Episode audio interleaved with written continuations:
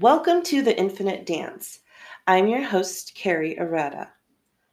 I am so very excited for today's episode. I have my very first guest. She is joining us all the way from Ontario, Canada, and she is Anjali B. Arnold. She's here to help discuss soul twins, twin flames, and soulmates, the differences between them, and a whole host of other um, subjects around that that we're going to go over in this almost two-hour episode. So I know if you've been used to my um, to the Infinite Dance up until now, the episodes have all been a lot shorter, but this is quite a loaded subject, and I think it's one that a lot of people have a lot of questions about or have been a little misguided about, and the expectations around that. So I'd like to let you know a little bit more about Anjali before we get into our interview. Anjali is the founder and creative force of Quintessence Studio, and she's the creator of Akashic, the Akashic Healing Modality Soul Tree, which if any of you have had a private reading with me, this is the modality I use. She's also um, the Neurosound Akashic Audio Healing founder, so she founded that Neurosound, and she has studied with the world's best um, as far as the mind-body healing areas. She has earned advanced honors in physics and mathematics, as well as music and education. She's a member of the Creative Coaching Association, and she's an international creative growth practitioner, and she's also registered healer with the International Natural Healers Association. Okay, it keeps going. Anjali is also a published author and accomplished musical artist. Born an Akashic intuitive, she is a gifted teacher. She is my teacher and exhibits the real-world example of how to live from higher self and soul first and foremost, so you can express yourself from a place of inner independence and personal power. She has successfully built her work and business, having learned how to escape the suffocating clutch of perceived obstacles, resistance, and that held her back for decades. She is a guidance consultant for inspired alignment using the wider perspective of Akashic truth and self-knowledge. I'm quoting, "I know from experience what it takes to be a passionate and equan- equanimous master in any avenue of life. Enthusiasm, excellent training, diligence, and high-powered intention, and most of all, knowing yourself. I can help you do the same no matter where you live. We start where you are," end quote. I will have more information about how you can reach out to Anjali if you would like to um, talk to her more or find out more about her services. And I often refer my clients to her to um, get Neurosound.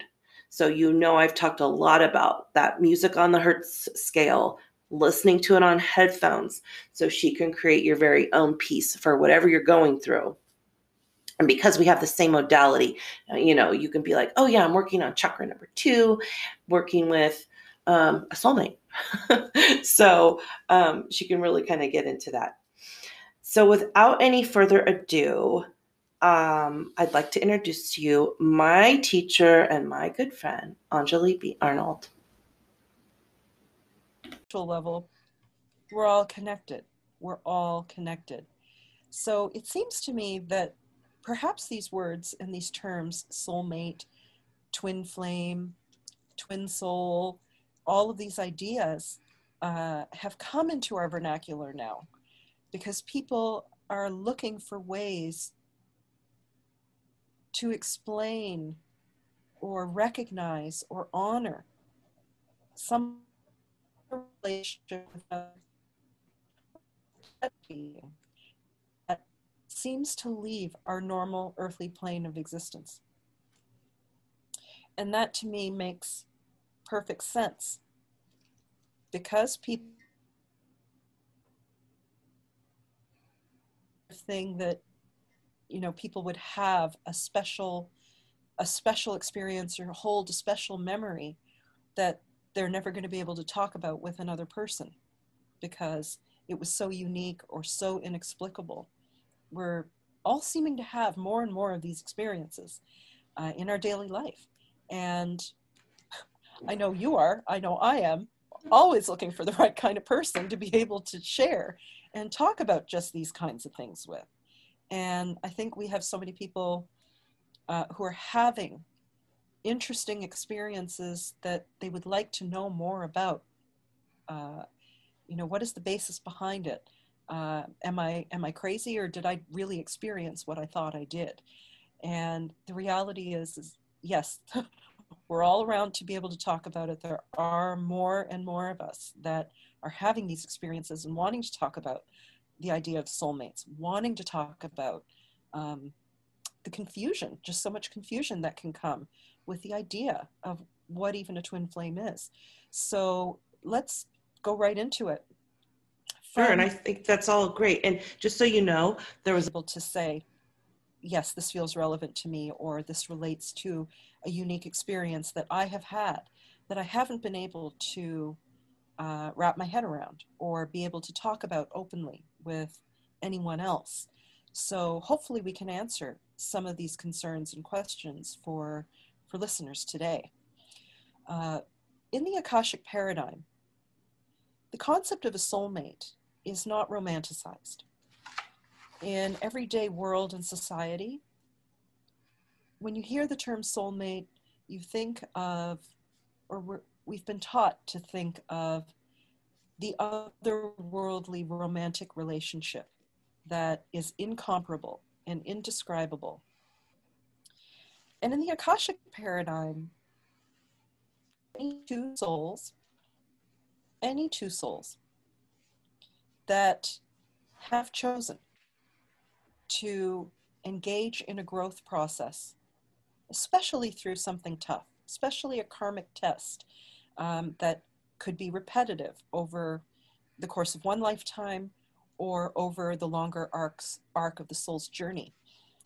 It seems in this paradigm that soulmate refers to any two souls that have agreed that they are bonded to each other, they care about each other, and that they love each other at a spiritual level, regardless of how the incarnation appears, regardless of the circumstances that are uh, driving the events of that particular incarnation.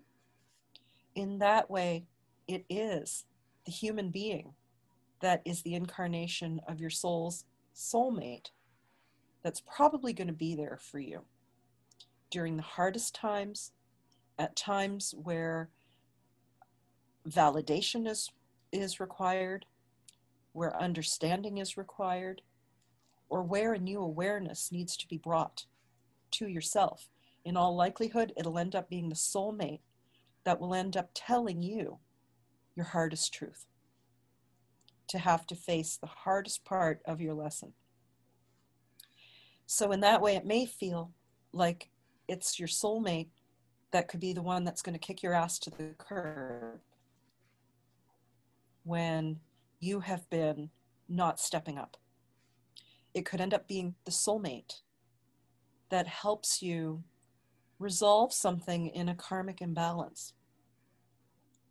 And in that way, it leaves this romantic notion completely aside, because a soulmate could show up early in your childhood and be there with you throughout a length of a rocky childhood, and then not be present in the remainder of your adult life.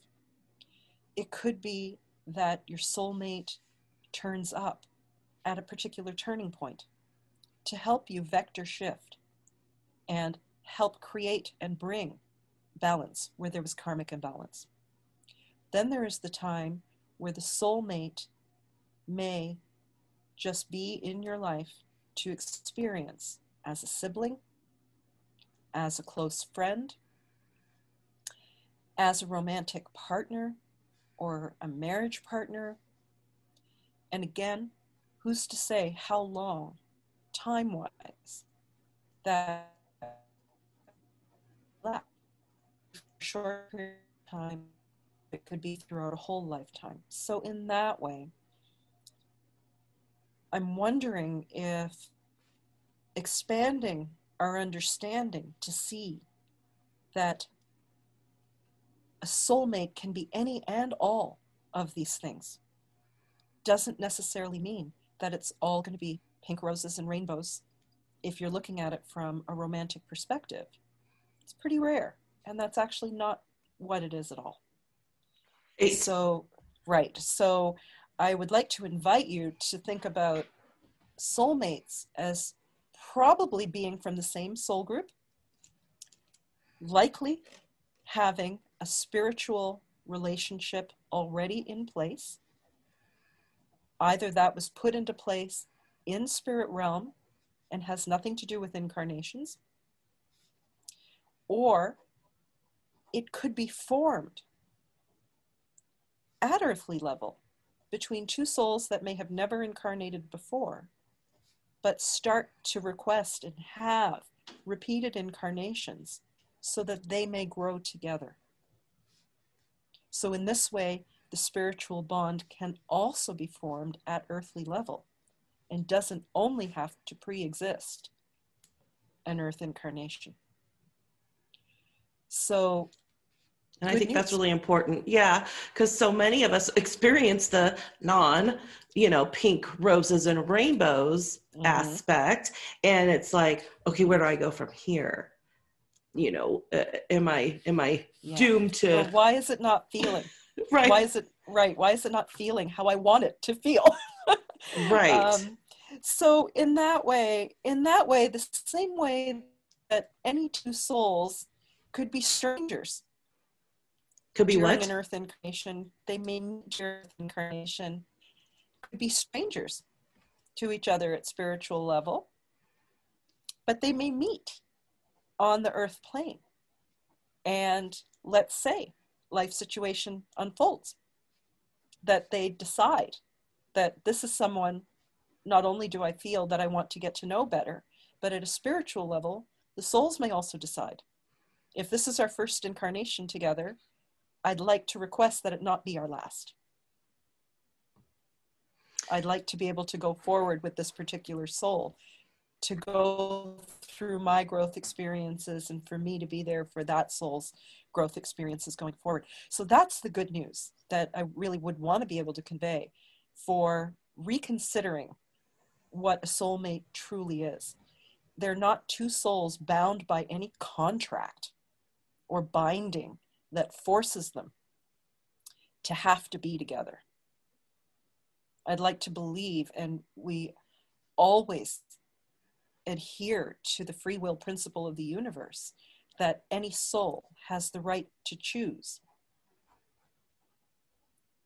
who it wants to go forward with and what lessons can it learn and grow from with that other soul.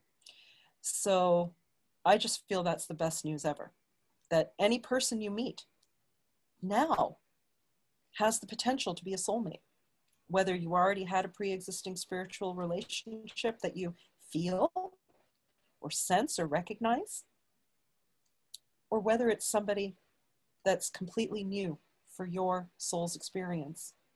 You have that choice to do everything in your earthly life to start building the right foundation, the best foundation for a soulmate relationship. So it's not just earthly, it's also spiritual. It will have a long-term spiritual benefit and effect. Which is wonderful. Right. To, again, have that opportunity to expand. Always. Expand always. always. And do you think this is something that has...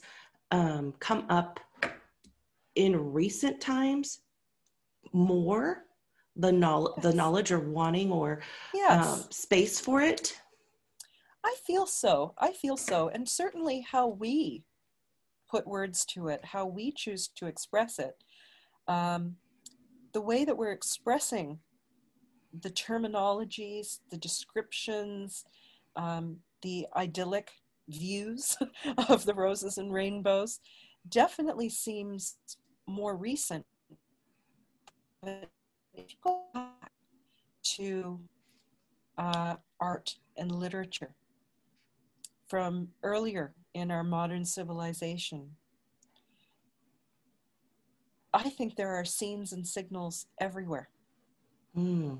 that the, that kind of spiritual bond that has the potential to override traditional earthly expectations seems to be the stuff of all of our art, all of our stories, all of our mythology. So if you really go back and think about it, you can really, really see that this is an integral, integral part of who we've always been. Right. Right? Think of, think of the best sonnets written by Shakespeare, by Elizabeth Browning. Think of her husband, Robert Browning, and the relationship that they had. Very it definitely true. Could be seen as something more than more than your standard earthly relationship. Right. Um, think of how you feel personally about a certain someone in your own life. And you know it's not standard. No. It's not standard. There's something more going on here. Uh, you might even feel the pull. You might even feel the pull to start investigating the idea of soulmates or twin flames or twin souls, soul twins, if you will, um, because you're recognizing that you've come across something in your life that can't be explained by ordinary, surface, shallow, what you see on afternoon T V, that kind of thing. No, there's something, there's something else going on here. So that's hopefully what our conversation today is going to help people understand, that we are capable of experiencing indescribable things. And it's not just the stuff of elementary school, junior high, and high school relationships. It's not just your standard soap opera. It's not just, you know, these kinds of regular uh, interactions that that cause conflict that we could be talking about here. Could be talking about something that impacts something much more than your earthly human aspect of experience. Very true. It's mm-hmm. and it's so profound. Um, and when you do experience that, it, it can be all consuming. So I think having a more uh, expansive, limitless yes. attitude or interaction with it all um, helps. Of course, it's hard to get there at first. You're just in it, you know? So um, I think sometimes it can be, okay, na- the navigation part, right? Of, and of mm. what's happening here and how am I going to navigate through, and then going, okay, how can it be mm-hmm. uh, expansive or, or not just stuck in this little, it has to look like this, be like this, inner, inner, you know, play out like this. Right. So. I think the first, um, the first challenge, I think the first challenge um, in filtering down from this um, romanticized, overly romanticized set of views about soulmates, twin flames, soul twins, anything like that. Um, if you can start to tell the difference between what of the soul and spirit is detecting as coming from earthly personality and earthly ego versus what is a deeper, a deeper struggle that leaves surface conditions and earthly tendencies aside. So I would almost say, if you could tell the difference between the all-consuming feeling of infatuation hmm. versus something else that's got you, something else that for whatever reason it's got you, mm-hmm. at a, at a deeper level. Um, to be able to first create um, a distinction there is definitely going to be the bigger help, the bigger help. Uh, most people end up finding out, oh, person A was my soulmate, but now we, you know, but then I found out we weren't. Or I've located this individual, I'm wondering if they're my twin flame, and then you get all excited about it, and the ego, the ego ramps up with mm-hmm. the ideas of what it could mean. And then, of course, you find out, no, that person wasn't my twin flame. So we're also going to we're also going to be able to talk more about, first of all, you get consumed. Mm-hmm. And so it's because of that consuming that it makes it even more difficult to be able to actually know. So forget about navigating. Yeah. That's your first indicator. That's your first indicator that it's likely something idealistic, it's something illusory, and you're being tempted. You're being tempted to investigate this relationship direction. It doesn't necessarily mean that the other individual is a soulmate, a twin flame, or any of that kind of spiritual relationship. They may just be coming to you because this is part of your growth and this is part of your earthly learning lesson, to be able to tell the difference. So part of it is, the, the whole part of it becomes its own Akashic lesson, you see? So now it's almost like I need to learn how to make a distinction in this Akashic lesson while I'm also in the Akashic lesson. So that's where it can get very, very complicated. And for one person to try to assess this solely by themselves, for themselves, um, can end up having more difficulties than trying to resolve, being able to resolve. Um, because you can talk yourself in all kinds of circles. Your ego has that capability to locate all aspects of truth that fit the model that it has created. Right. So you see how you see how it can be very, very difficult to navigate this? Oh, definitely. And you know that, and I know that, and I know I ran to you with my own help. Yep. I can't navigate this myself. I know it. And what's happening it, and, and with my brain too, and, yeah, and, and ego getting caught and, up, you know, right. But then not, knowing I didn't want to get super caught up in ego too. Okay. How can I make this so it's, I can stand back and observe. Exactly. Which is so tough. And I think, I think there's no, no more difficult a situation where um, a person ends up realizing that they can't sort this out for themselves because they have too much invested. They already have too much invested via their own desires, wants, needs, struggles, and Akashic lessons, that even the idea of a twin flame usually ends up putting somebody over their own edge because um, because of the challenges that it can present, because of the challenges it can present. So, you know, we're soulmates, soulmates come for your best reasons. They come to help you, to help you grow in a way that you might not uh, be ready to take the bull by the horns on your own. So thank goodness for that. Now, what a twin flame is, is this is something that is already pre-established. So it's not so much something where we as, as spiritual human beings having these experiences just get to pick and choose. This is not a matter of choice. This is a, a twin flame concept stems from prior to your earthly incarnation.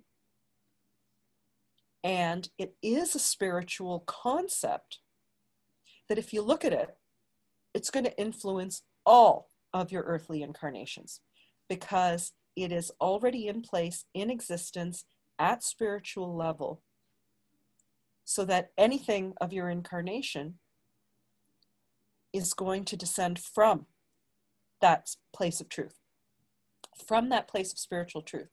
So what a twin flame is, is it's almost like having an aspect of your soul's being that is given to an incarnation, where one side of the coin, literally one side of the coin of your soul, shows representation through an earthly incarnation. Then the flip side of that same soul's coin gets to come through in a second incarnation, a different physical human body. The same higher self, if you will. So in that way, they could have access to the spiritual realm via the same pathway upward. But as they drop down, imagine dropping down from the top of the tree and breaking off into two branches that join at the top of that tree.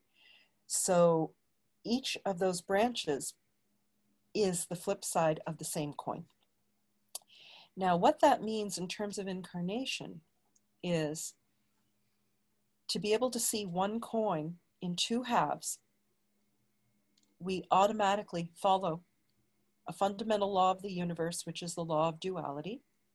It is exactly the first major law of all of the laws of the universe. And we have a lot of subsidiary laws that stem from the law of duality, like the law of gender, and uh, some other ones like that. Um, but it still amounts to the same uh, initial topic of duality. So when you're looking at how each of those branches descends, they're going to pick dual opposite aspects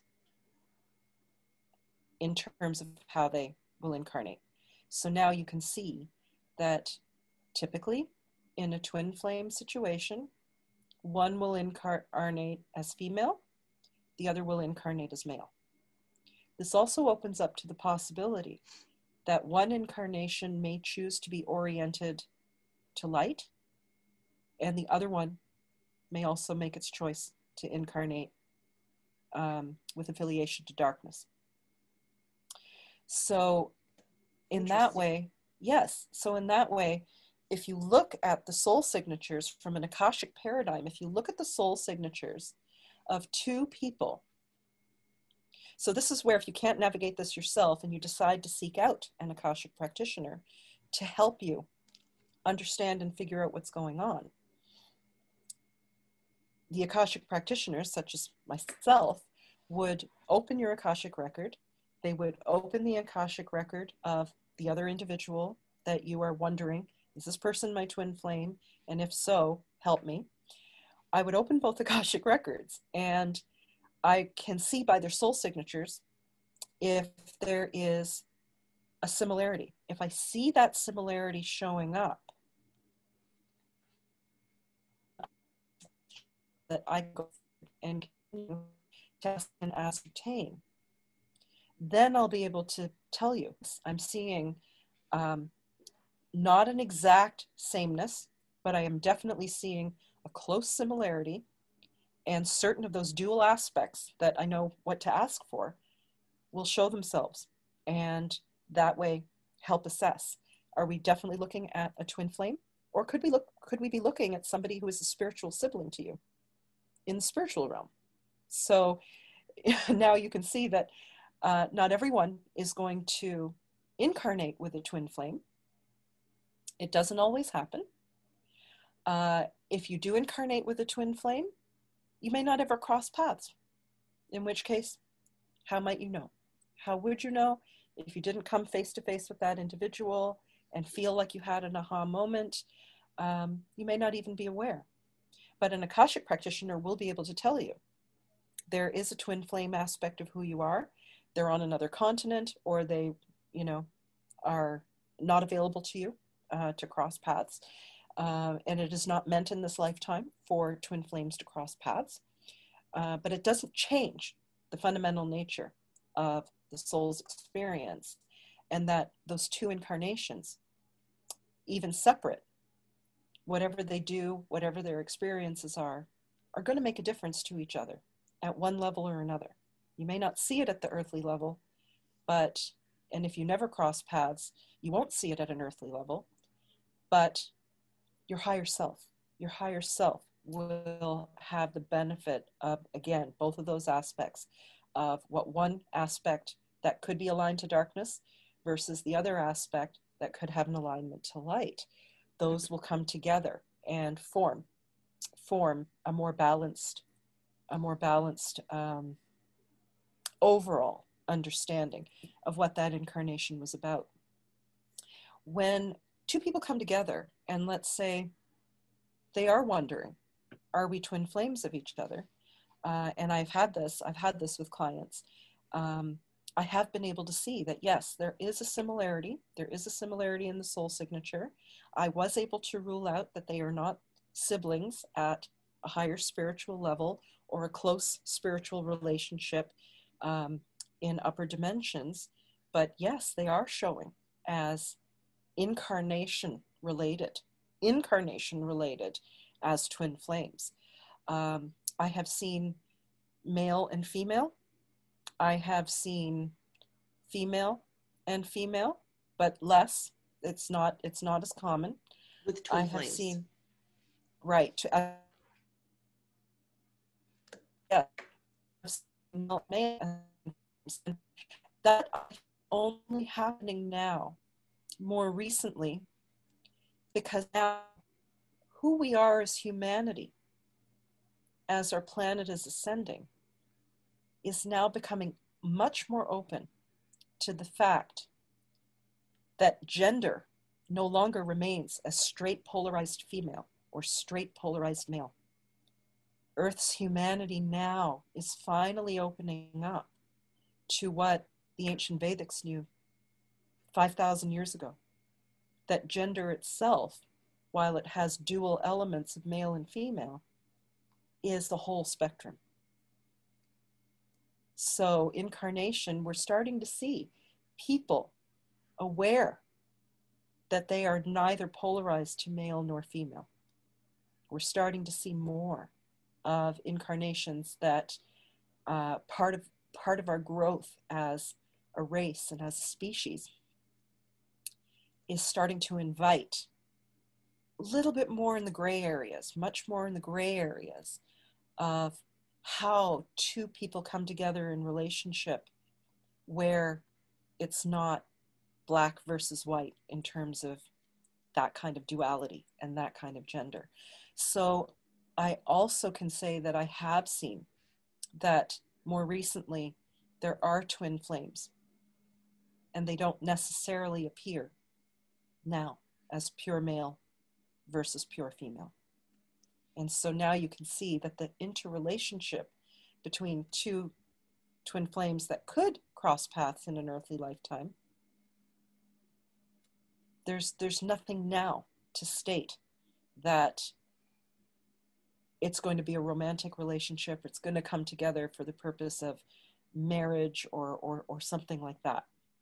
So now you can see that it's one soul getting to recognize how to deal with its shadow aspect, or how to deal with aspects of itself that it hasn't created harmony with yet, that it hasn't been able to integrate with yet. So if those twin flames are getting to cross paths, and they are showing the flip sides of the same coin, then what's the likelihood for harmony? Probably not that much, definitely not, not at first. And the reason that we're given the opportunity to come together with the mirror aspect of ourselves is so that we can hopefully integrate all the things that we want to say. That isn't me. It's not, it's not, I'll be like that. I'm this way, that twin flame the other way. I need to change that twin flame to be more like I am. We'll be missing the point. Right. I think coming face to face with a mirror reflected aspect in terms of a flip side is really to be able to see that we are the whole totality, whether we choose it or whether we reject it. So there you can see the twin flame aspect again It's not rainbows and roses. It's not to be romanticized. It mustn't be romanticized. Well, because, exactly. Yes.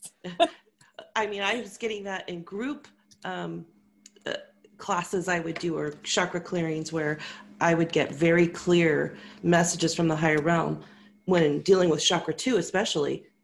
We've been kind of duped. We can't keep continuing to look for the oh, rainbows, you know, big mm-hmm. relationship to only come from that, or that's the end all be all. That's an aspect, yeah. right? Yeah. And that the heart and the mind are going to be the ones that are coming together to work in the spirit, to work all these aspects out. Right. Yeah. Right. Right. Um, it's like asking yourself the question, what if you were to meet a version of yourself and you absolutely hated them? What would you do? You know, what would you do? Right? I think that sparks a dark night of the soul for sure. It sure can. It sure can, because there's going to be something about, there's going to be something about that other incarnation, that other human being who's, you know, probably also had a rotten childhood, or, you know, maybe has had a certain kind of trauma that, that, you know, deep down inside, you know, all too well, all too well. And let's say you haven't reached a place of forgiveness to your family of origin or whoever was involved or whatever it is.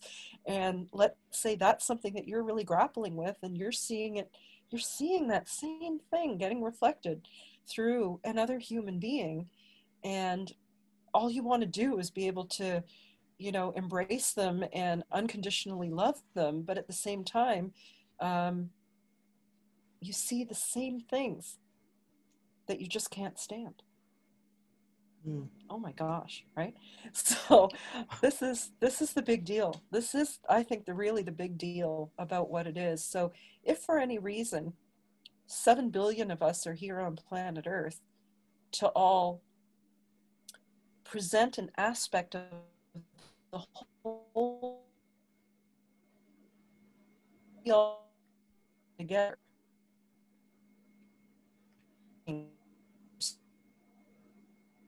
oh my goodness, I think we're going to find ourselves in a great deal of trouble.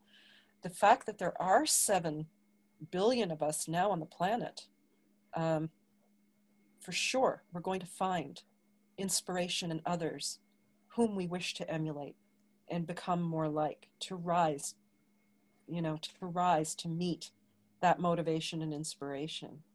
But for sure, we're also going to see a whole heck of a lot that we would look at and say, no, I don't think I want to be your soulmate.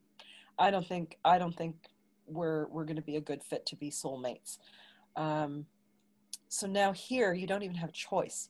If you do have a, a twin flame in incarnation, whether you cross paths with them or not,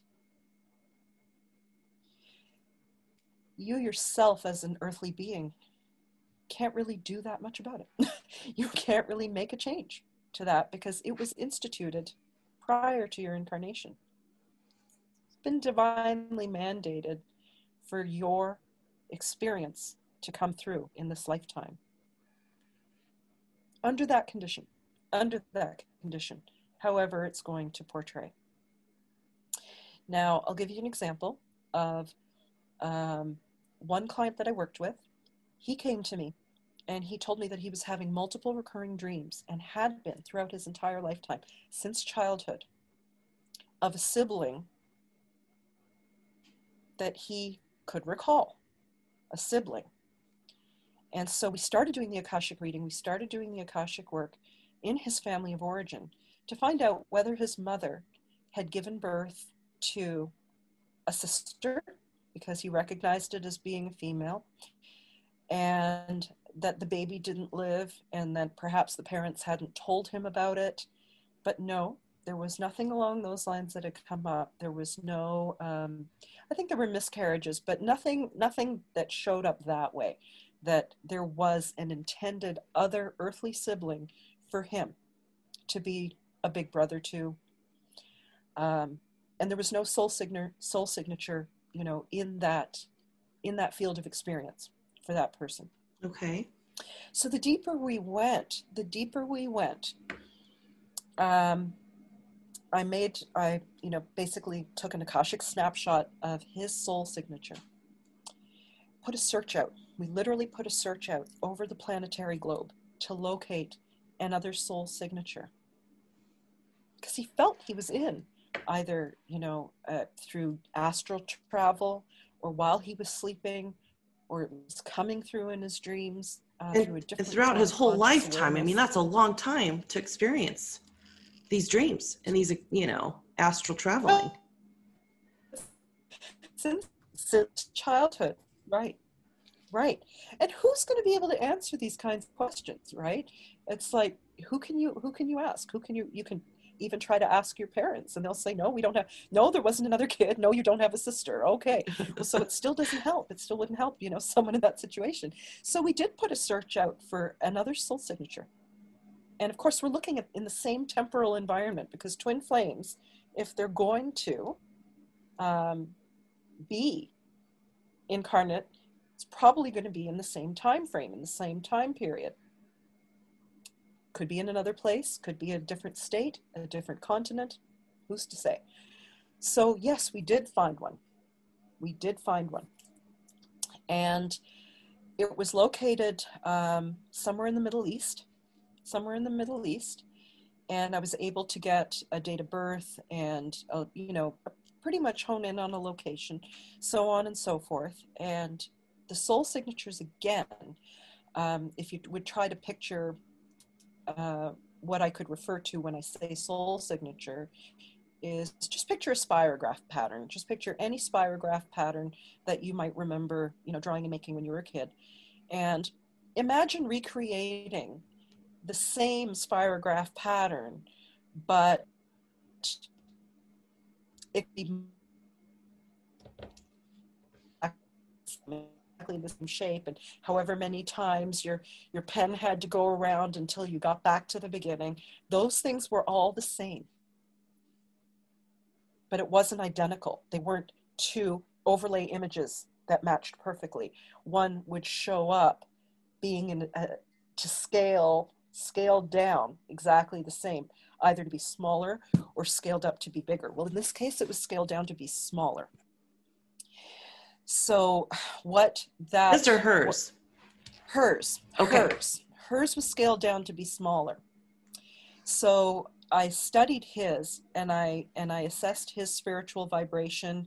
We talked about what his earthly lifetime had, you know, given him in terms of quality of life, a healthier spiritual experience in an earthly life. Then we discovered that in doing the reading for the twin flame, a female, she was living in a nation that was under siege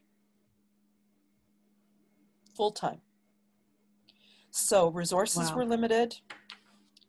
The sense of safety and security was always threatened. Then he started to talk to me about the different dreams and the different experiences that he had had. And didn't they match?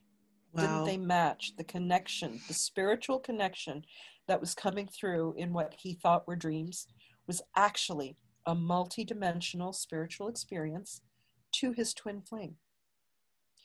Now it's interesting. This young man was definitely aligned to light, definitely saw the light aspects of earthly life. But the twin flame was only presented with darkness. So while her soul was still aligned to light, it was showing a lot of darkness preoccupation. And that was lowering that soul's spiritual vibration rate. And that's why her soul signature came in smaller. So interesting. So size, right? So the size actually made a clear statement as to how that, how the twin flame portion of the soul was experiencing earthly life over in the Middle East. Much more suppression, much more oppression, much more anger, much more fear, all of those things that would take your spiritual vibration and squish it. Constant right? state of trauma. right? You don't even have a chance to be in the P T S D mode because there's just so much trauma. So, no, but, but when I talked to him, he was telling me about what he was feeling and what he was picking up. So you see, through the same higher self, through the same higher self, there's your bridge. There's your bridge connection. A younger female in the Middle East was, you know, all of her earthly experience was going to higher self, you know, almost like reporting for duty, you know, as to what, what earthly experience is. And he's doing the same thing to the higher self, but then the bridge experience literally can go back and forth. So there's no reason, there's no reason to not imagine that a young girl in the Middle East could be also having some kind of feeling that there's someone else, there's someone else whose life is better, and I was meant for a better life, and why am I not experiencing it? Right. One can absolutely stay open to this, to this very, very real possibility. So, so that's what I can definitely tell you about twin flames. So here's the thing about soulmate. Here's the thing about soulmates. Soulmates, you can make that decision for yourself. I wish for this person to be my soulmate. And if that other person is in agreement, then we've got two earthly human beings that can look at each other square and say, let's do everything. Let's do everything in our power. Let's make the right decisions and take the right actions that would align, would align with the highest good for both of us to have this experience, to grow, each how we need to grow for ourselves, but we get to do it together. How wonderful. So, right. So that's the bliss about soulmate. There's no binding, there's no contract, there's no forcing that says you have to do this with me. Um, in fact, we've also seen um, sort of like marriage counseling, wanting to get a divorce. I have actually worked with individuals that had um, had a soulmate, but both souls had decided that for the good of the both of them, it was time for them to part ways, part ways from that, what used to be a shared agreement, now saying, we'd like to be, we'd like to be free of what probably had served before. And again, as an Akashic practitioner, um, it has to be for the highest good for all concerned, and both souls need to be able to say, yes, this is what I want. And then you can also say, through choice and through soul's choice, we can dissolve this awareness, this awareness and agreement of soulmate so that souls can feel freer to go their separate ways. Um, with twin flame, no, there's not so much that level of choice. So if he were to come to me, that client, and say, look, I'm having these dreams, and now you've discovered that I have this twin flame, and she's going through these darker experiences, and this is afflicting me, and I can't seem to, I, I don't know what to do with it, and I don't know how to navigate it. Can you just break it up? Can you break it apart? And let me have some peace and freedom from this. I would have to say, I'm afraid that the twin flame uh, incarnations is not something that can just be, you can't undo it. You can undo it. But what we can do is educate. What we can do is educate the soul, educate the person as to what this means, to be able to realize that there are excellent, excellent aspects for growth and spiritual development that serve, that serve you, that serve the other one, that will serve both.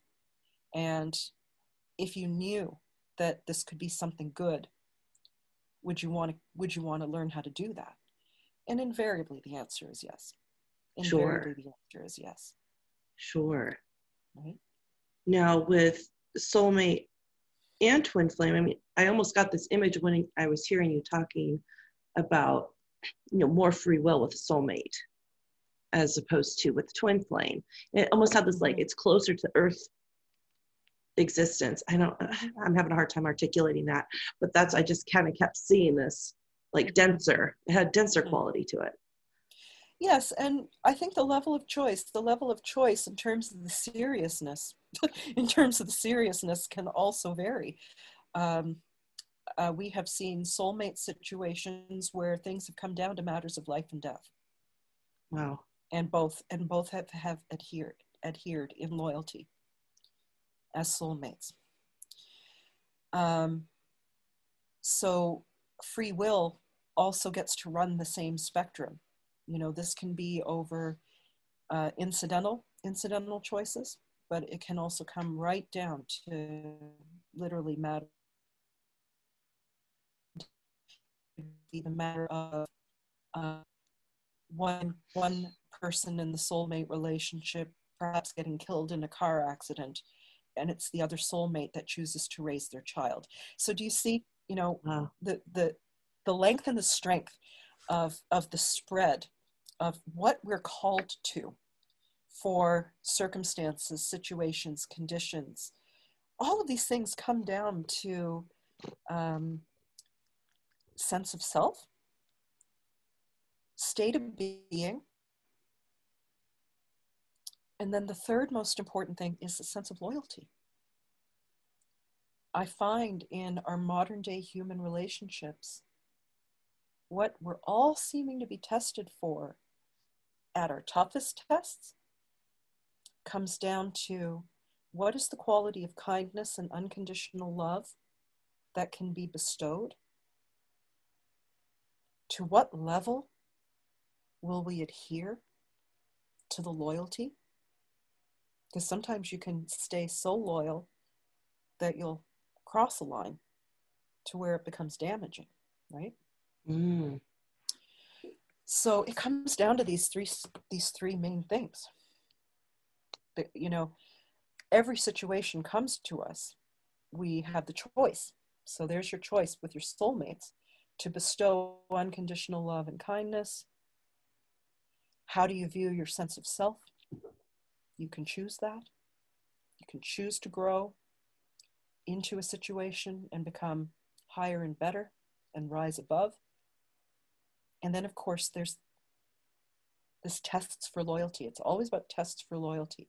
Loyalty to another, meaning another distinct human being, somebody other than yourself. But then there's also the loyalty to your own self. Then you can see it as the loyalty between your soul to itself and the loyalty of your soul to another soul. So now, do you see? All of these things open up the higher dimensions, and it all falls under the law of duality, because where there is more, more life automatically suggests that there will be less on the other. Right. The moment you leave the realm of light, it means you're choosing, you're choosing something not light. So that's going to be dark.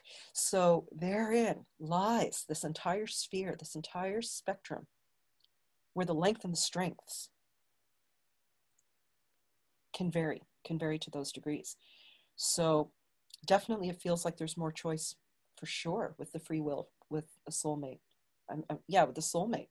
But then if you already instituted, well, obviously there's no choice at earthly level there. There's no choice at spiritual level there. But where your free will under the laws of duality come into play now becomes about, what am I going to do with it?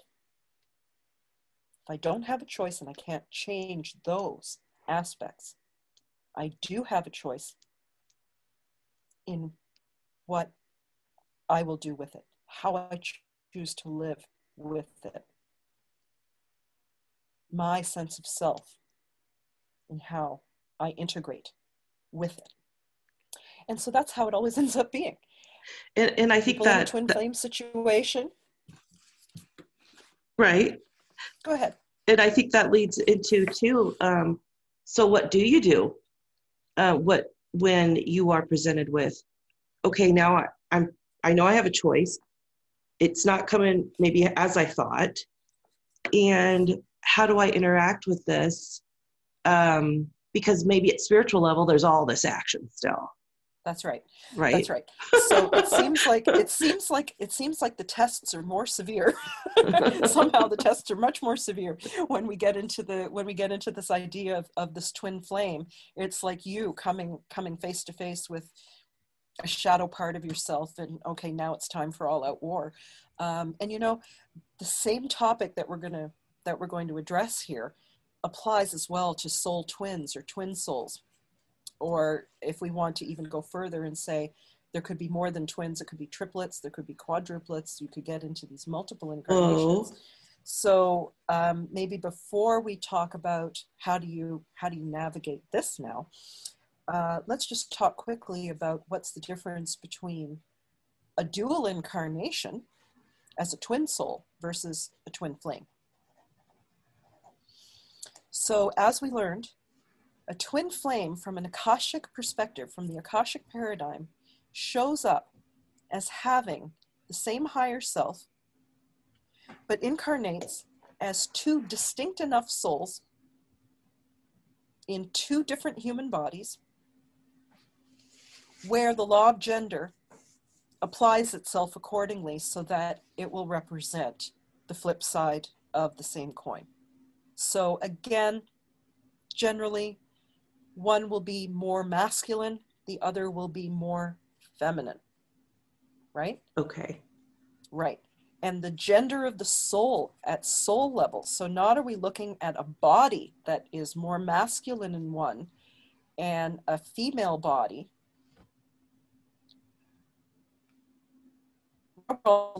Soul gender.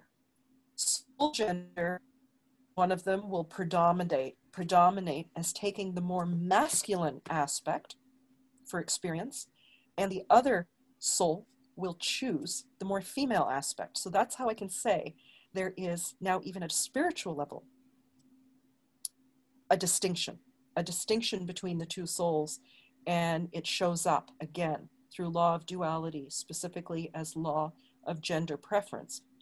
So a soul that is more aligned to being more masculine in nature means the soul's approach and how it integrates into the human body is going to choose the more active principle, the more linear principle, um, and definitely um, something that something that may may go in the direction of power, right? So power. Okay. Power and control, power and control. Whereas I like how you put that in the direction of. In the direction of. So power. That male, that male preference soul could be incarnate in the female body. Okay. All right? Right. So there's right. that. So you're looking at male versus female at physical, and now we're also looking male, masculine versus feminine at spiritual.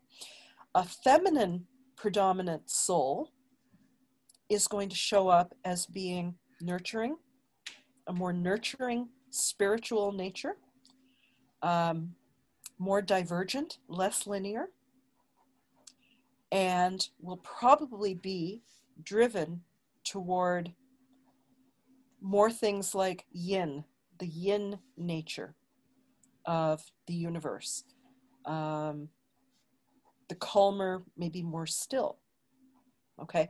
So now you can see with the twin flames, that's what can happen.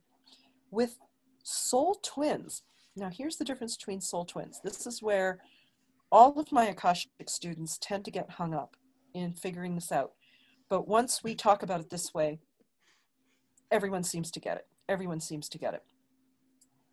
Soul twins, so in terms of multiple incarnations, I'm going to reduce it just down to two right now. Okay. Right? So you have the same higher self again, and you're choosing to have higher self's representation in two human incarnations at the same time, but not necessarily at the same time. So there's one difference between twin flames. Twin flames tend to incarnate usually at the same time frame so that they're pulling in the global experience, right? Uh, and it's going to be, um, it'll definitely be complementary. It'll definitely be uh, time-wise. It'll be time-wise in terms of the kinds of lessons and the kinds of experiences of conscious awareness um, that are going to match. They're going to match in time. Now, soul twins can incarnate at the same time. They can also incarnate at all different times throughout our, our worldly experience, our earth incarnation experience. But let's not go into that just yet. Let's stick with the idea so that we can compare the parallels between uh, twin flames and soul twins. Let's say we do have a dual incarnation. It's going to come through again at physical body level, male versus female, or mostly male versus mostly female, in terms of gender spectrum in the biology of who we are as human beings. But it's two parallel lines descending from the top of the higher self. So instead of tree branch that had joined at, at the upper level, these are two parallels that rise and meet to the upper level. So it's two parallels of exactly the same thing drawing down. So if the soul's preferred gender is more feminine, then both of those souls in incarnation will be the same, predominantly feminine. They will probably carry all of the same soul, soul aspects into each incarnation, one being predominantly male, the other being predominantly female, so man and woman. But their soul natures are going to be exactly the same. There's no flip side of the coin in the ah. soul nature. Okay? So, huh, what does that mean? What does that mean for me as an Akashic practitioner? So again, let's say you've gone out, you've crossed paths, for instance, with a human being, and let's say you ended up having some experience that felt like, oh my God, I just met myself, except, you know, I'm a female and that, and the person I met is a man. I actually just met, you know, somebody that's exactly me. They don't look the same as me, but they kind of do, or I don't know, but mm-hmm. I just feel like I met myself. It's, it's like we can finish each other's sentences, and we had the same childhood, and, you know, they grew up over here and I grew up over there, and yet we, you know, we're still grappling with the same things, and it's all of this kind of thing. You know, is this um, a coincidence? And it's like, well, we can find out. So again, you can go back to looking at the soul signatures. And now what I would see with soul twins, looking at the soul signatures, is I would see, let's say, picture again, uh,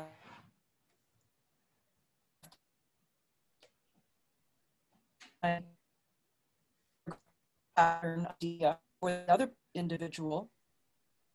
It'll show up exactly the same. Same shape, same number of turns by the time you get back to the beginning, and it will probably show up as very close to being the same size.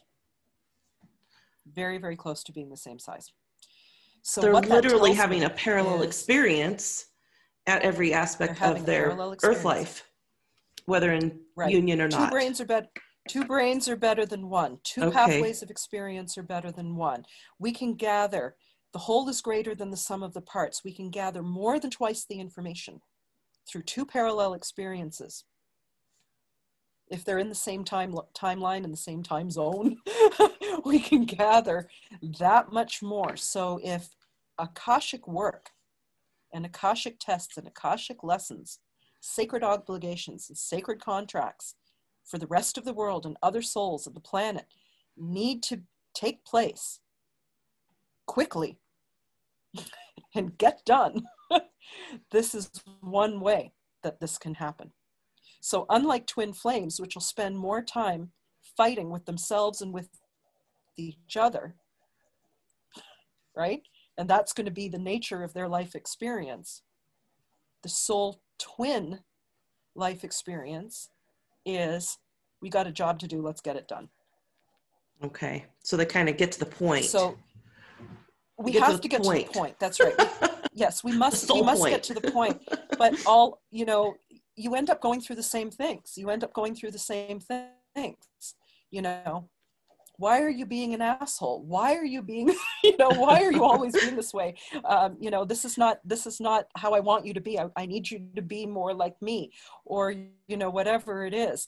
And the whole point is, again, if we were so completely exactly the same, you know, trying to do exactly the same duplication of, of work or service, then, you know, in some ways there's, you, you want to be effective, but you don't want to be redundant.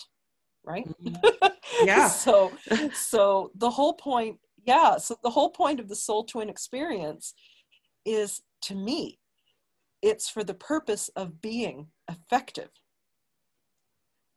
without being redundant. Ah. So you can look at it this way. If you end up coming into relationship and crossing paths, whether it's with your twin flame or with your soul twin, you're going to find the positives in your nature will amplify. And that's where your rainbows and roses get very exciting. But remember, it's also uh, those are going to multiply as well. What is? They're going to amplify as well. So now you can, Uh, your, your, any negative aspects in your personality, okay. Whatever are your quirks or your idiosyncrasies or uh, perpetual difficulties, your struggles, whatever are your obstacles or your resistances, whatever you've rejected to your shadow, mm. know that those things also amplify. So not only does your, your power to be effective get to amplify, but now your obstacles within yourself. Again, the whole seems to always be greater than the sum of the parts. So um, right. You don't have a choice. These tests are not easy. You don't have a choice in these things, and they're not easy. So already I can tell you, if, if the twin flame thing is hap- happening, or the dual is happening, and you are crossing, coming face to face, it's going to feel more like a battle than it's going to feel like. Uh, they can be in different time, even a different part of history. So be open. at this point, at this point, just be open. You could meet your soul twin and decide, you know, now what do we do? What do we do with life? You'll end up figuring out what, what the soul's purpose is, and probably both will work. Both will work in their own unique way. We'll have a male, a male approach, a female approach, a masculine approach, a feminine approach. All of those things will come together. Twice, you know, twice the amount of experience and input. Uh, whole is greater than the sum of the parts. And it'll hopefully be for whatever the soul's purpose deems is for the highest good for all concerned. It's usually for the planet. It's usually for humanity.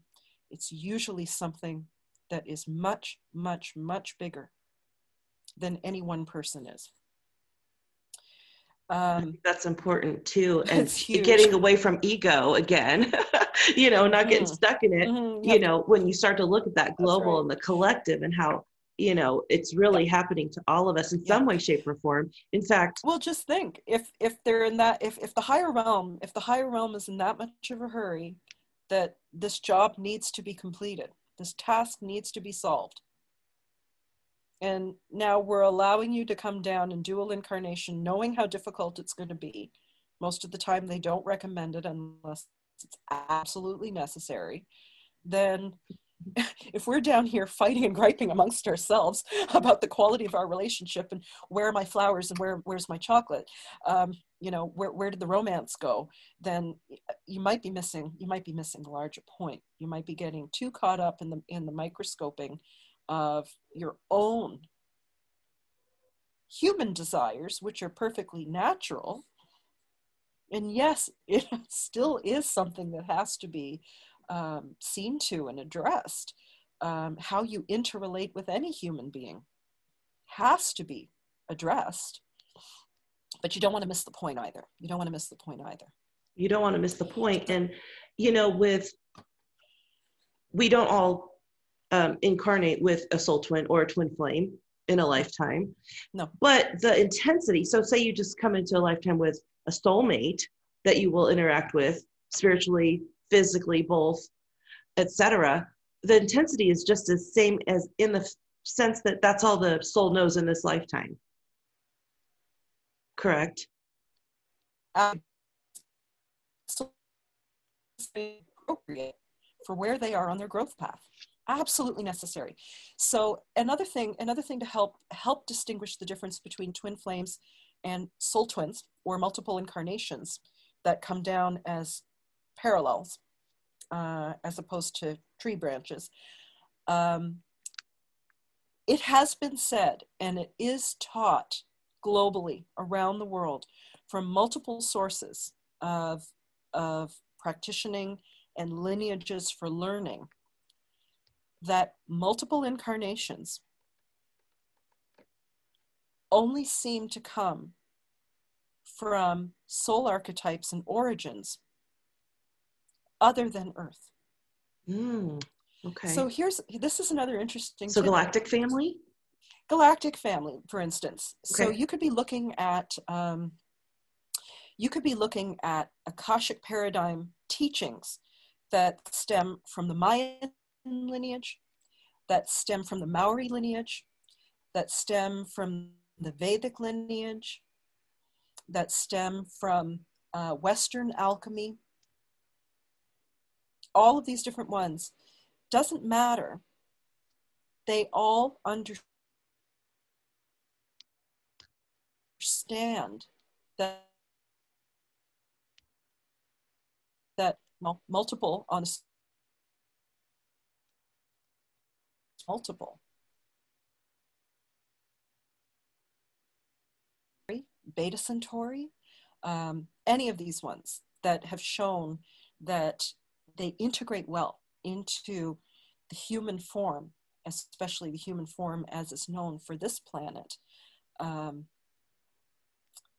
these souls have had more experience um,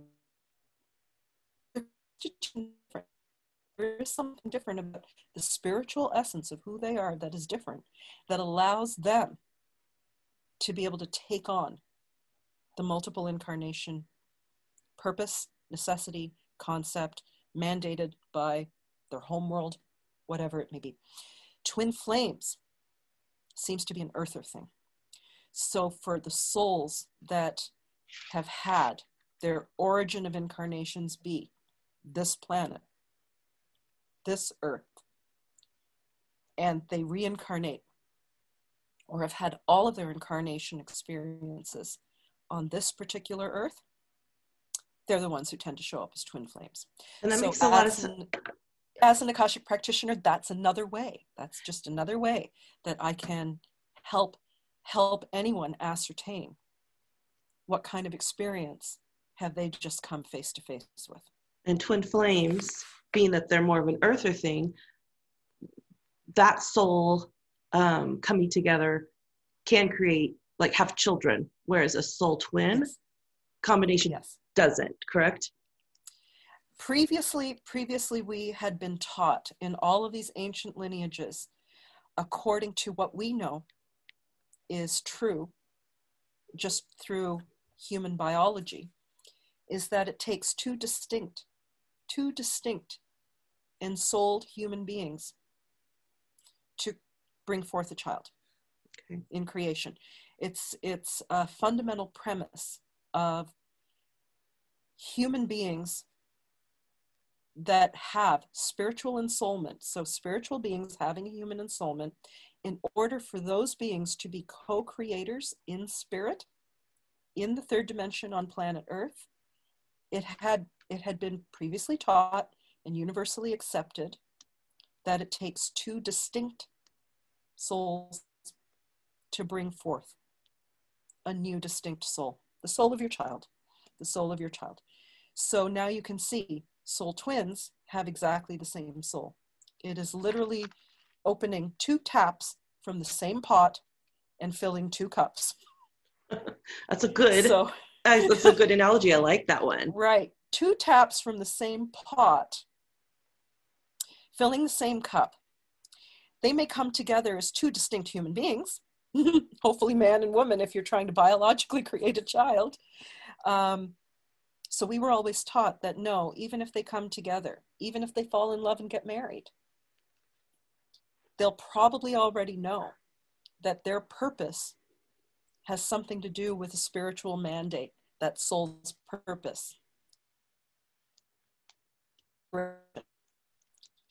So away, they took away the idea of, well, we can't have you getting distracted having all these kids, and then you won't get to you won't get to the business at hand. So what we need for you, we need for you to stay on task. So I mean, I, I make myself laugh sometimes when I think about these ideas, but this is really this is really how I have come to assess what's what's taking place here.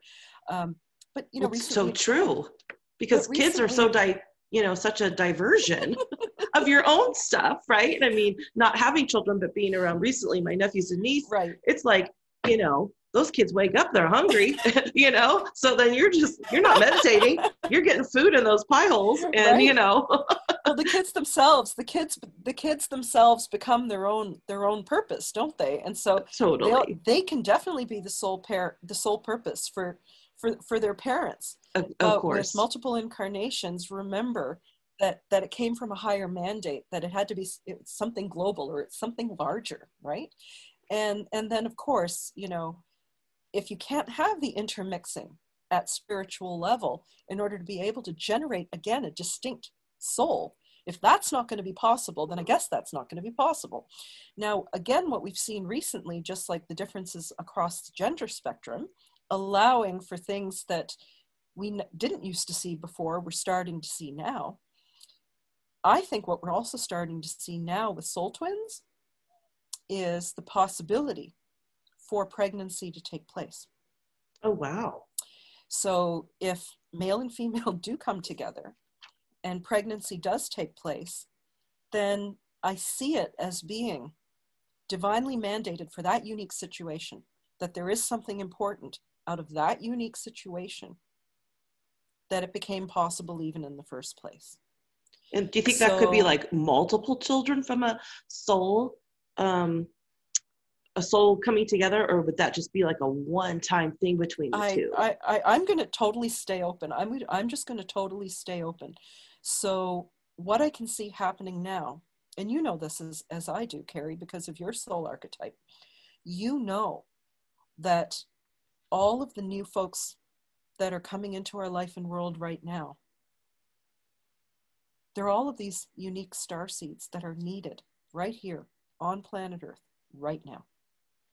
We're starting to see more Lyran souls incarnate than ever before. They and once they seeded, once they seeded, they were gone.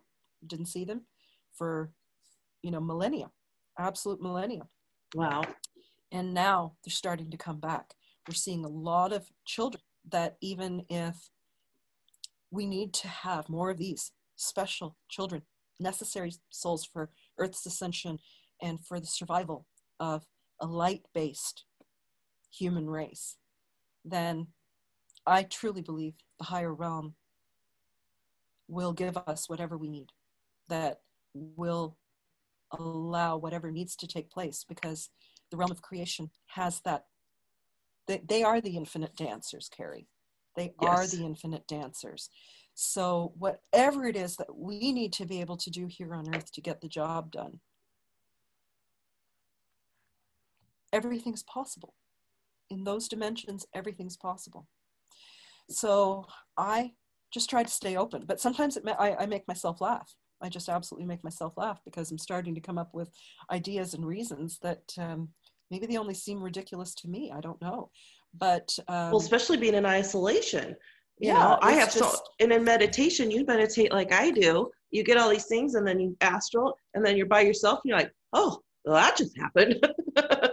what, what is, how am I going to maneuver with this set of information? Exactly. Yeah, and how am I going to integrate it into my life and or the lives of other people when I go to the grocery store? What's that kind of conversation going to look like now?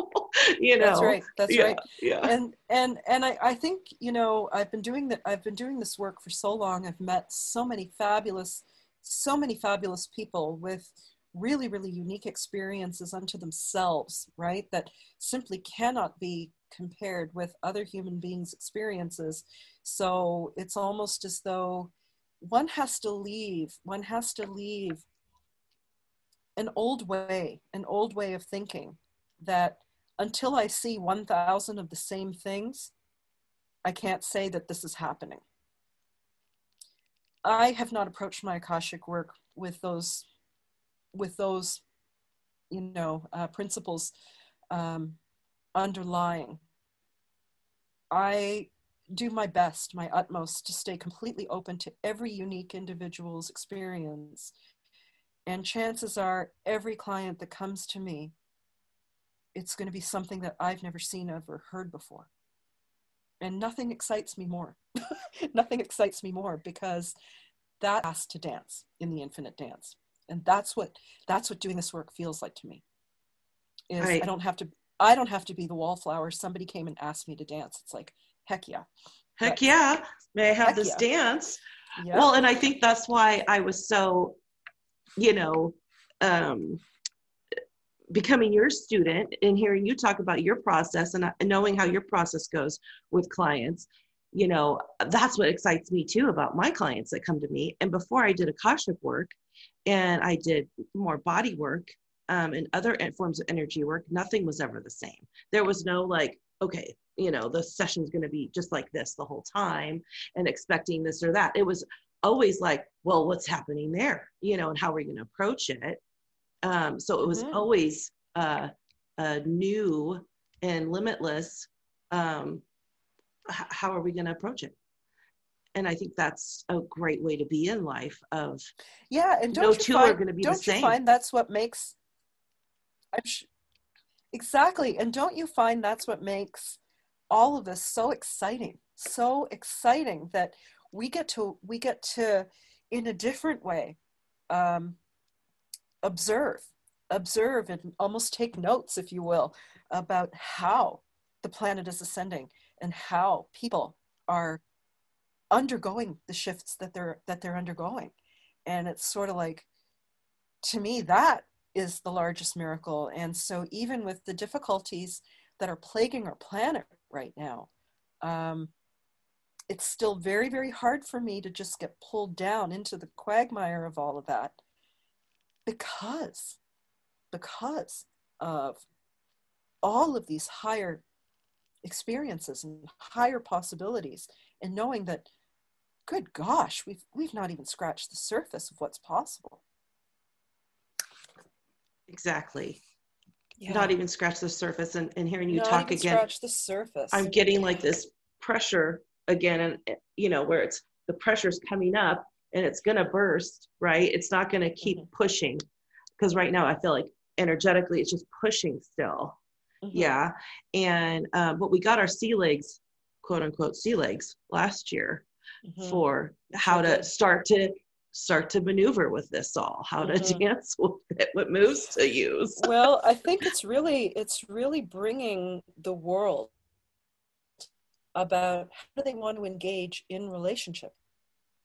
Obviously, the physical part has changed because of the pandemic right now, but we're all making uses of different forms of technology. But I can see that a lot of us too are also using this as a fabulous opportunity to ride the spiritual, to ride the spiritual waves of how we interrelate, engage, and interact with each other. Um, Again, we're being invited to rise up. And if we knew that we could, wouldn't we want to? I would hope so. Yes. I would hope a collective, a big collective, yes.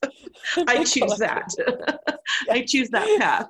I choose that path, exactly. And so, um, so thank goodness. So thank, thank, thank goodness for at least the technology that we do have, as much as we complain about diligence and vigilance to continue to remind yourself that even this is just an illusion. Where's the real connection? Where is the real interconnectedness? Um, and I find that helps me rise above every time. Definitely. Every time. Yeah. And, uh, you know, doing the, the things that make you feel good, whether it's taking a walk or meditation or yoga or, you know, drawing or painting or anything that gets you in it, to pierce yeah. that illusion of it's stuck, it's forever, yes. it's tough. Yeah. Right. To say, so for me, I, yeah, for me, I like to go into these higher spaces. Like while we're having this conversation, I don't feel in the third dimension at all. Uh, when I'm doing my music or if I'm singing, I'm not limited or trapped in the third dimension.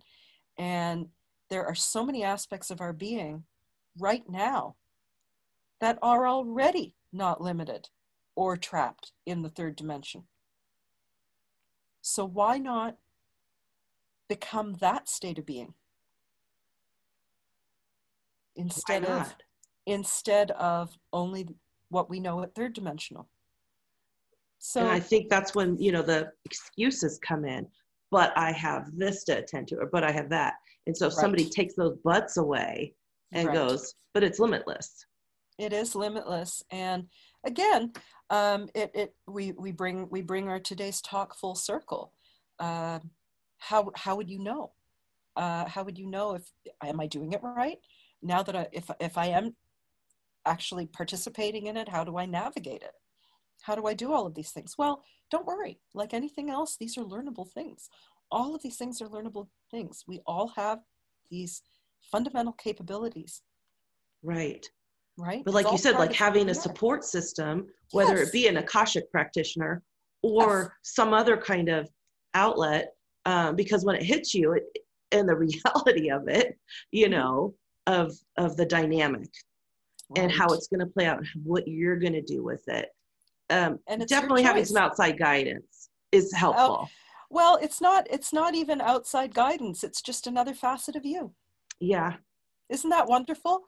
My talking to you, my talking to you is you talking to me, is me talking to me, is, you know, we're, we're, we're facets of each other. We we're are. facets of each other. We are, so, we are so, I think what I was trying to hit on though is it's hard to separate the ego when you're in the thick of it at the moment. So it's, it's nice to have, I mean, you saw me, you know, I think I went on a solo camping trip after yes. dealing with soulmate stuff and went yep. straight into Dark Night of the Soul. Couldn't get That's out of right. bed. You're like, That's get right. some Kleenex, and, and you water, know, put it by your it's bed. It's best not to be isolated. It's best not to be isolated for too, too, too long, because uh, you can end up, you can end up diving deep and end up realizing the rabbit hole you've gone down into was ego and not spirit. So yeah. I think that's, that's why it's very, very important to, you know, check in, check in on your loved ones, check in, you know, regularly with them. And, um, and, you know, just as you would ask yourself, am I going down a rabbit hole I don't want to go down? Uh, be ready to ask them if they're doing that too. And if they say, yeah, I think I might be, then thank God. Thank God you're there to help them.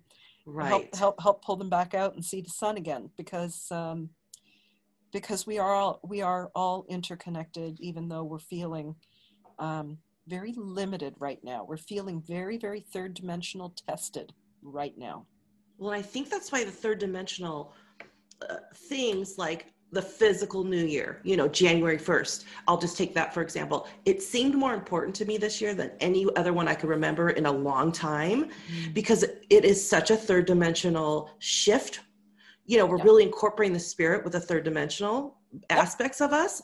And it was just really important to have that and hone in on the energies that surround January too, you know, yes. um, energetically and planetarily and all that. Um, so it's, um, it just seemed like it was so much more powerful um, to to mark things, mark a new, mark a new uh, task or routine or um, things like that. Myself included, myself included, I spoke to a, I spoke to a few people that said, I normally, you know, fall asleep long before midnight, but this time I'm staying awake because I really want to make sure twenty twenty goes. Right?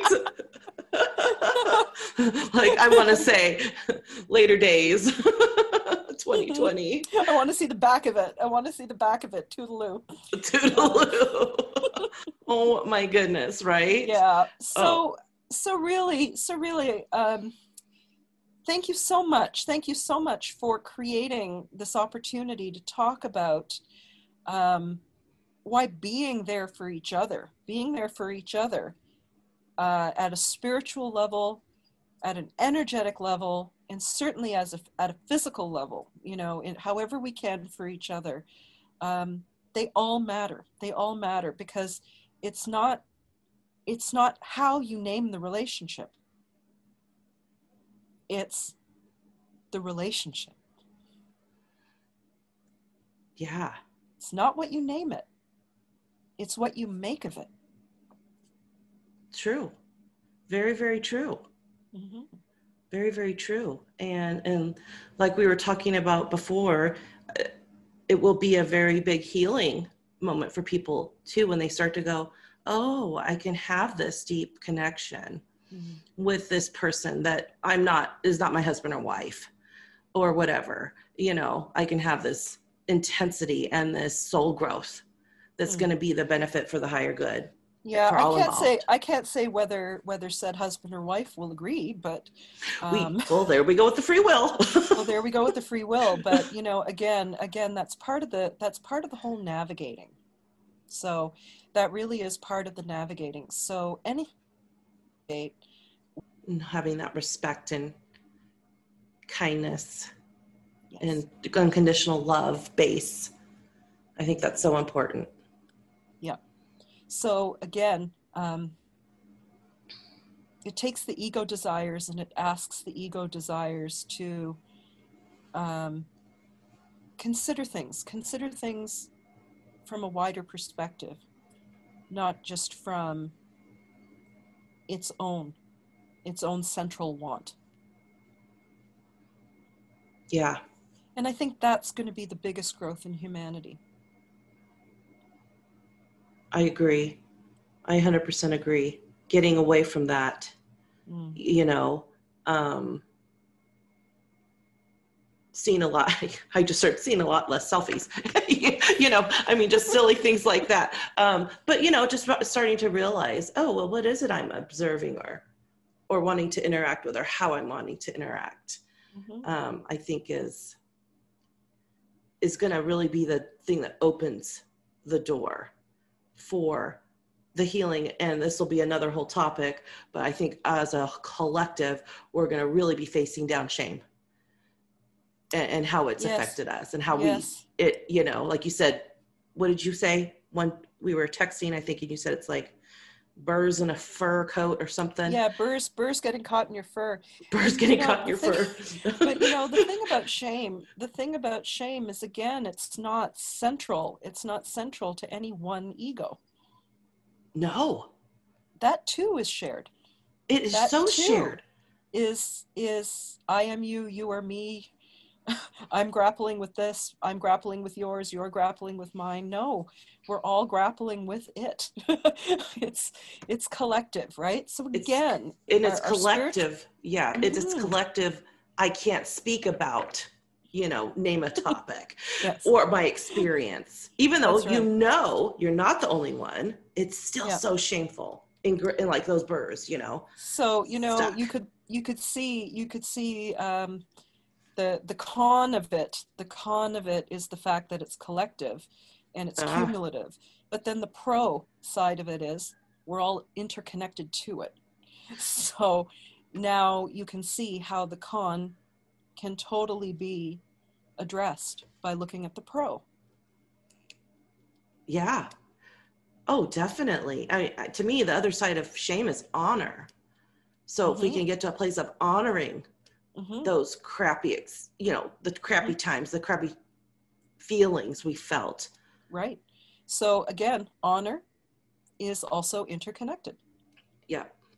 It's also interconnected. It so is. This is why, this is why the nature of the relationship, if it's coming from a spiritual place first, then I think you're going to see a lot more of that.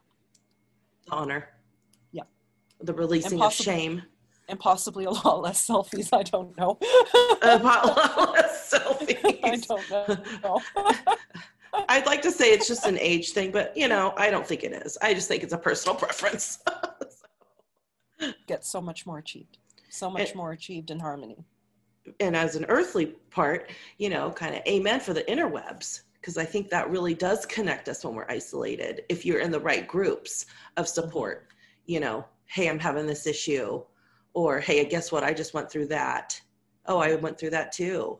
Mm-hmm. Wow. You know, and so just having that, like, like again, support um, is going to be, you know, it's just going to, I think, bring us to where we want to be in our lives, having a more harmonious existence with ease through all of the things. It's not like it's everything's going to be the roses and the rainbows, you know, but we'll have a little bit of ease through the hard phone calls, uh, you know, the on hold with, you know, um, the I R S or whatever you're trying to get done that day, you know, but you'll just have a, a sense of, of ease or play and, and harmony, knowing that this moment is passing.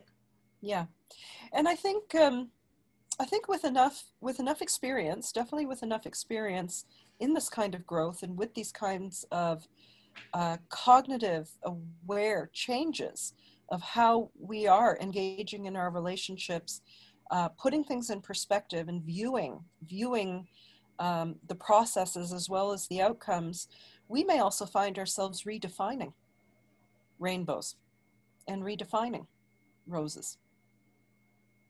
And that may also serve as well. Redefining the energy around them. Yeah. Yeah. Yeah. Of what equals that moment. Yes. So perhaps we may find ourselves more in tune with real rainbows and real roses, as opposed to the invented versions. Maybe seeing the gray sky behind the rainbow with the yes. with the rain trickling down through the sun, right? So you have a multifaceted image as opposed to just the rainbow, mm-hmm. right? Color. Yeah, and the all or nothing. It's either it's either the rainbow or it's not.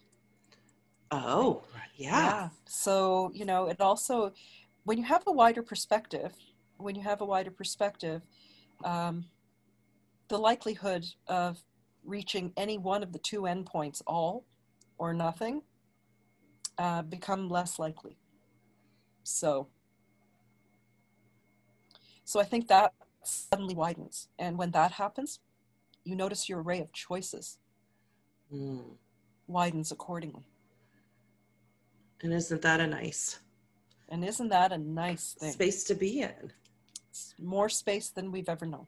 More space than we've ever known. More space than we've ever known. Yay. Do you have any other, I mean, you were really thorough with the different twin flames, soul twin and soulmates, um, and the duality of them.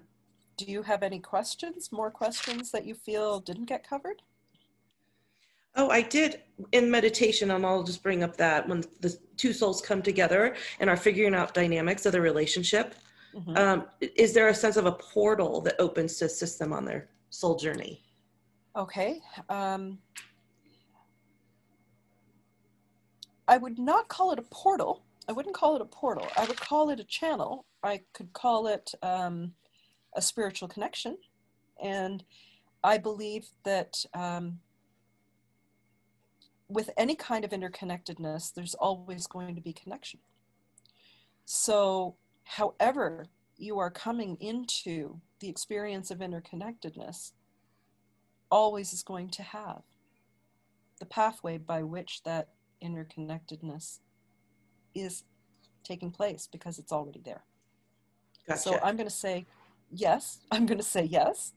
And I'm going to say there is something that always is there. And I'm also going to take it one step forward and open up to the idea that we can always ask for something else. We can always ask for something specific if required. Right. I mean, and, and, then, and yes. So that too so, can be there. Right. A portal, or, you know, when you say connection to, like, a soulmate mm-hmm. contract, even. I'm like hesitant to path. call it, I'm hesitant to call it a portal.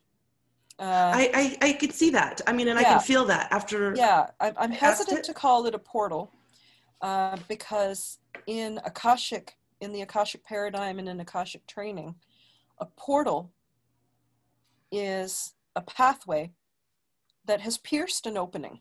It's pierced an opening at source, then it has pierced an opening at a destination. And oftentimes that piercing could be invasive. Depending on what source is and what destination is, there could be a draining yeah. of spiritual energy or a stealing of spiritual energy. And they tend to reserve the word portal, unlike sci-fi, where a portal could be like a wormhole that takes you, right. yeah, that takes you through the Stargate. Um, even they don't call it a portal; they call it a wormhole. Yeah. So I'm wondering, I'm wondering if they, if they're thinking on the same lines that I am. I have no idea.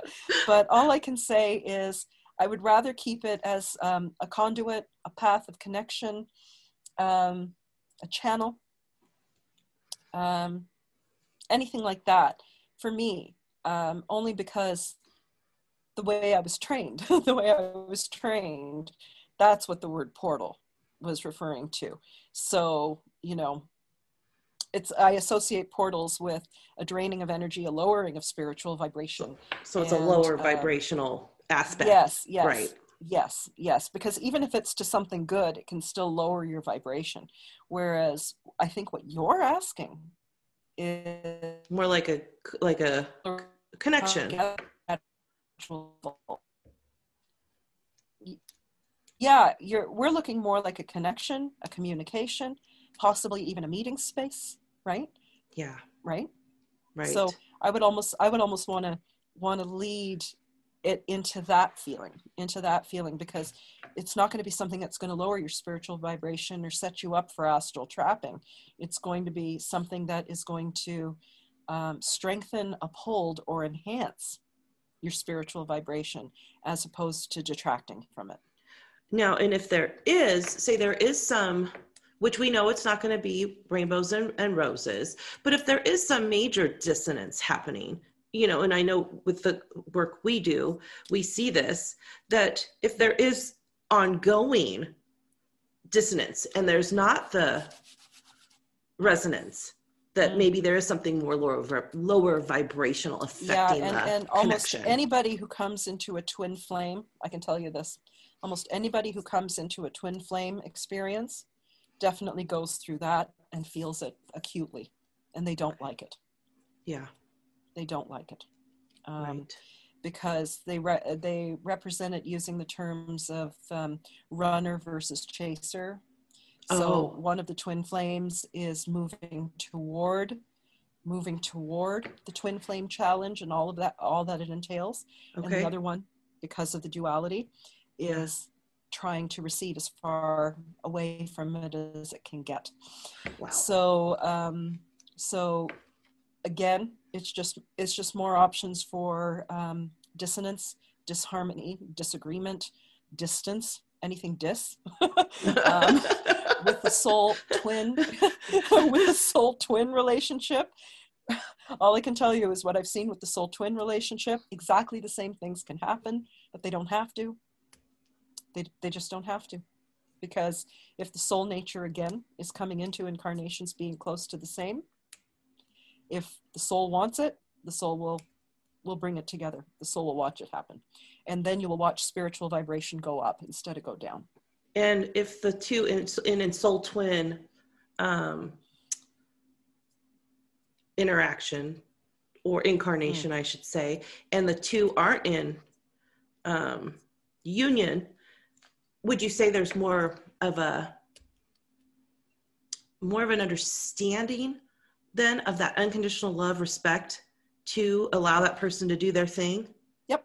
In their own Absolutely. way? Because the Absolutely. soul. Absolutely. And, and a human being might find that that may be the only instance in their entire life existence where they could apply that and see it through. Wow. And it may never, it may never feel valid, validating or be valid um, in any other aspect of that person's life. So again, uh, in honor to all of those clients who have had this experience, um, definitely honoring this unique portion of this kind of way of being presented, of how souls can engage and interrelate with each other. It's almost like with a soul twin, if you would do it for yourself, you will do it for other people. But if you haven't been able to do it for other people, you might not be able to do it for yourself. So what, what the difficulty, the, the advanced difficulty of the soul twin challenge can bring is self-love. So for a soul that needs to learn self-love, a soul twin incarnation really has the capacity to make that possible. Hmm. Hmm. That's so cool. Mm-hmm. So souls so, are so um, very interesting. we're, we are. We're, we're very, very interesting. And, um, and yeah, I, again, I think, I think it's true. If you can do it for yourself, you will be able to do it for others. I think it's, I think that's so, because it's going to, it's going to come but, naturally. Right. But, but, you know, don't try to do it for others first. I, I think the nature of, the nature of the lesson is to teach all of us to learn, either by observation or by example, uh, or by direct experience, that one needs to do it in oneself first. And I think the harmonizing, the harmonizing that comes between two incarnations of a soul twin pair, that will happen. The harmonizing will happen when the self-love is there. When the self-love is there, then the need to control or assert what the other is doing, just, it just falls away. It just falls away, because when you're in harmony, it's not going, it's not going to show itself as a squeaky wheel that needs a grease. It'll be in harmony. And when things are in harmony, things can be.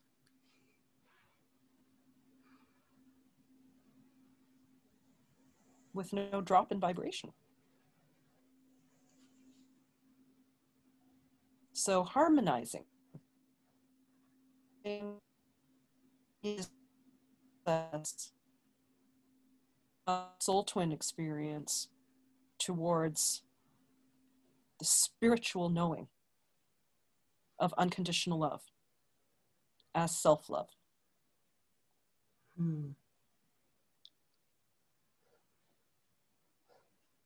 And what a good yes. space to be in. And yes, this is applicable with every human being, even if your soul has never met that other soul before. It's, it's what it's all for. That's why we're here. That's why we're here. That's why we're here. It's what it's all for.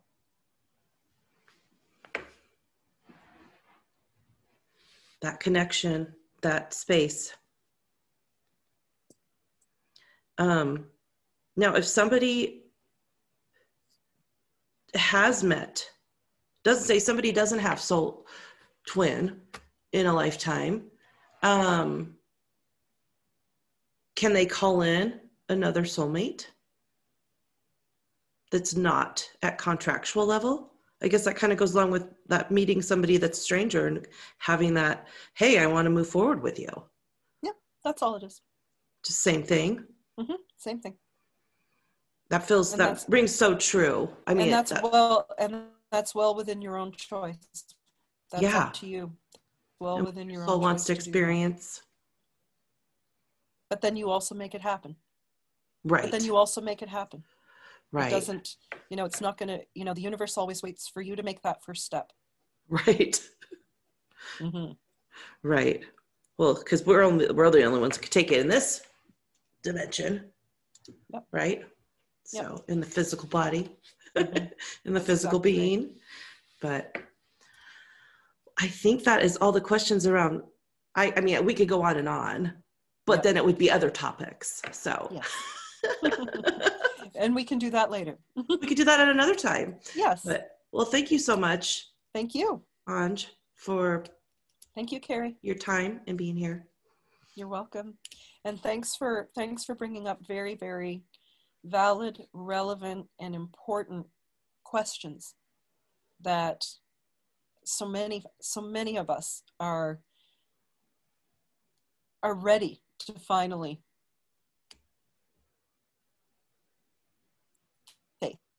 and seek answers to. So I think that's that's it, it's fabulous doing this for the world. So oh, thanks. I think we're ready on on setting up these podcasts. Yep, and setting up these podcasts is the right thing to do. Awesome. Thank you. Thank you so much for joining me today and Anjali as we discussed the differences between soulmates, soul twins, and twin flames. I hope it was informative and gave you some clarity on the differences and also um, give you a little bit of grace with yourself and others that you get to have these relationships and interactions with. If you would like to reach out to Anjali, you can reach her at quintessence studio dot com. She also has a Facebook group, Quintessence Studio. I would highly recommend her as a teacher, a mentor. She has such a personable um, style, and the fact that she is constantly um, holding space for the infinite possibilities and constantly learning herself um, really makes her an amazing teacher. If you are loving the Infinite Dance podcast and you would like to support, um, there is a support button on the homepage, and you're welcome to make a donation. It helps to keep the podcast going. Um, if that option doesn't work for you, I also have Venmo. So you can do uh, Venmo at Carri Arata. That's C A R R I hyphen A R A T A. Um, I will have all of this information in the links so you can check it all out. If you'd like a personal reading with me, you can reach me at ancient body works dot co. I also have a Facebook group called The Infinite Dance. It is a private group, um, but uh, if you'd like to join, I'd love to have you. Go ahead and send me a request. Every Wednesday morning, I host an Akashic guided meditation at nine thirty a.m. Pacific Standard Time.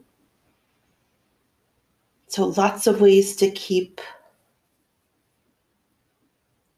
grounding and ease in your days, and to keep continuing to ask all the questions, peeling back all the layers, and continue to ask each other and yourselves, may I have this dance?